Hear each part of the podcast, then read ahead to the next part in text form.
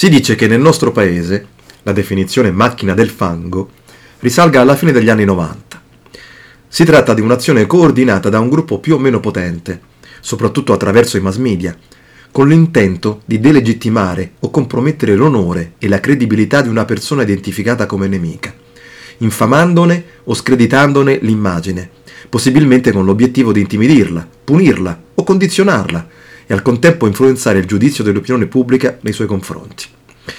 A tal proposito, sono dell'idea che tale nostrano strumento infame si sia ulteriormente evoluto e a riprova di quanto affermo vorrei offrire una ricostruzione cronologica dei fatti e soprattutto delle notizie attorno alla discussa sentenza di un giudice di Catania in materia di immigrazione. Venerdì 29 settembre 2023. Il giudice Yolanda Apostolico decide di non convalidare il provvedimento di trattenimento per tre persone migranti del centro di Pozzallo. Salvatore Vitale, avvocato difensore di uno dei tre, racconta di aver contestato il mancato rispetto dei termini per il trattenimento di cui all'articolo 6 bis del decreto attuato, perché lo stesso ha avuto inizio il giorno 20 settembre a Lampedusa e non il 27 a Pozzallo, quindi oltre le 48 ore.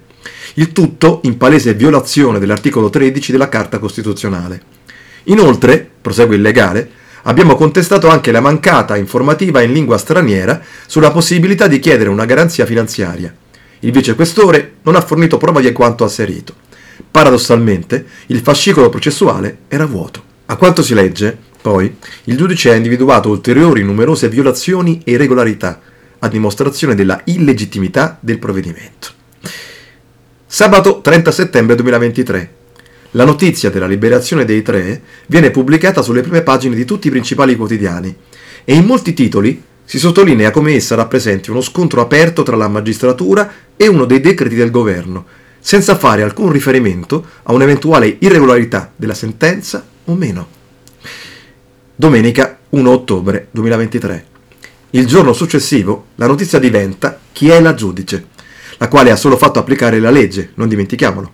Escono quindi le prime, diciamo, fuorvianti informazioni sul suo conto, per esempio la presenza de- sul suo profilo social di una petizione definita pro migranti.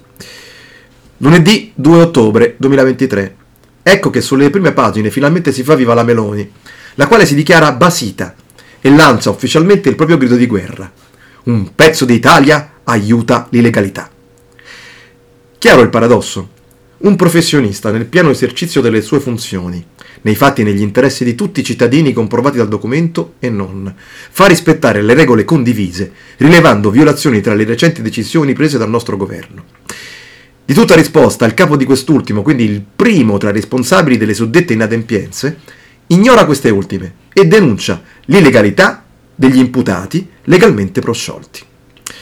Ora, non è nulla di nuovo, certo, trattasi di allieva di sommi maestri, loro stessi, alla stregua dei propri reati, caduti ormai in prescrizione per esaurimento del tempo a disposizione. Ecco.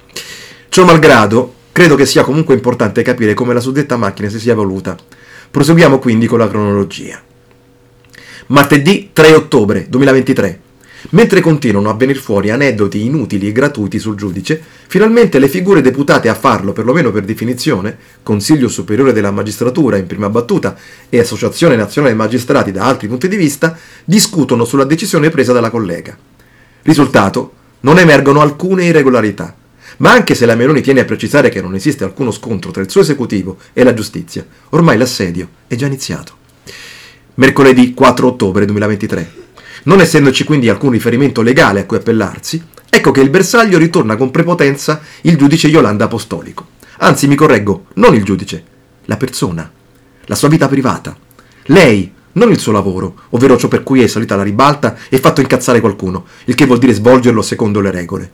E così, mentre il governo annuncia che ricorrerà in Cassazione contro la sentenza, c'è chi tira fuori un like a un post anti-Salvini della Apostolico, che risale ad alcuni anni fa, peraltro di suo marito, e così si tirano dentro anche i familiari, che serve sempre allo scopo.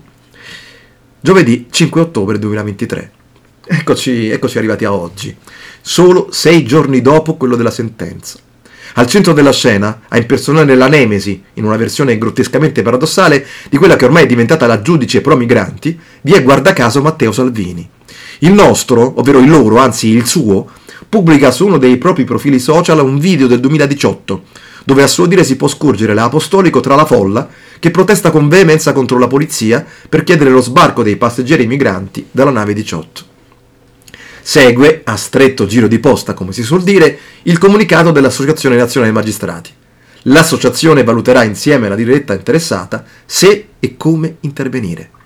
Ovvero, obiettivo raggiunto, il solo, l'unico possibile per quella che non è più definibile una semplice macchina la quale nei fatti è un mero congegno con una struttura riconoscibile e dei componenti finiti, un programma per il funzionamento e una tecnologia per realizzare il suo scopo. Questa invece è un'entità assai più complessa, che usa moltissime macchine e persone che lavorano per lei incessantemente alla catena di montaggio, in modo sistematico, organizzato ed efficiente, con l'obbligo di garantire e proteggere i profitti dei proprietari e dei loro finanziatori. Esiste già una definizione, si chiama industria un'industria del fango, ma in questo caso è il nostro governo.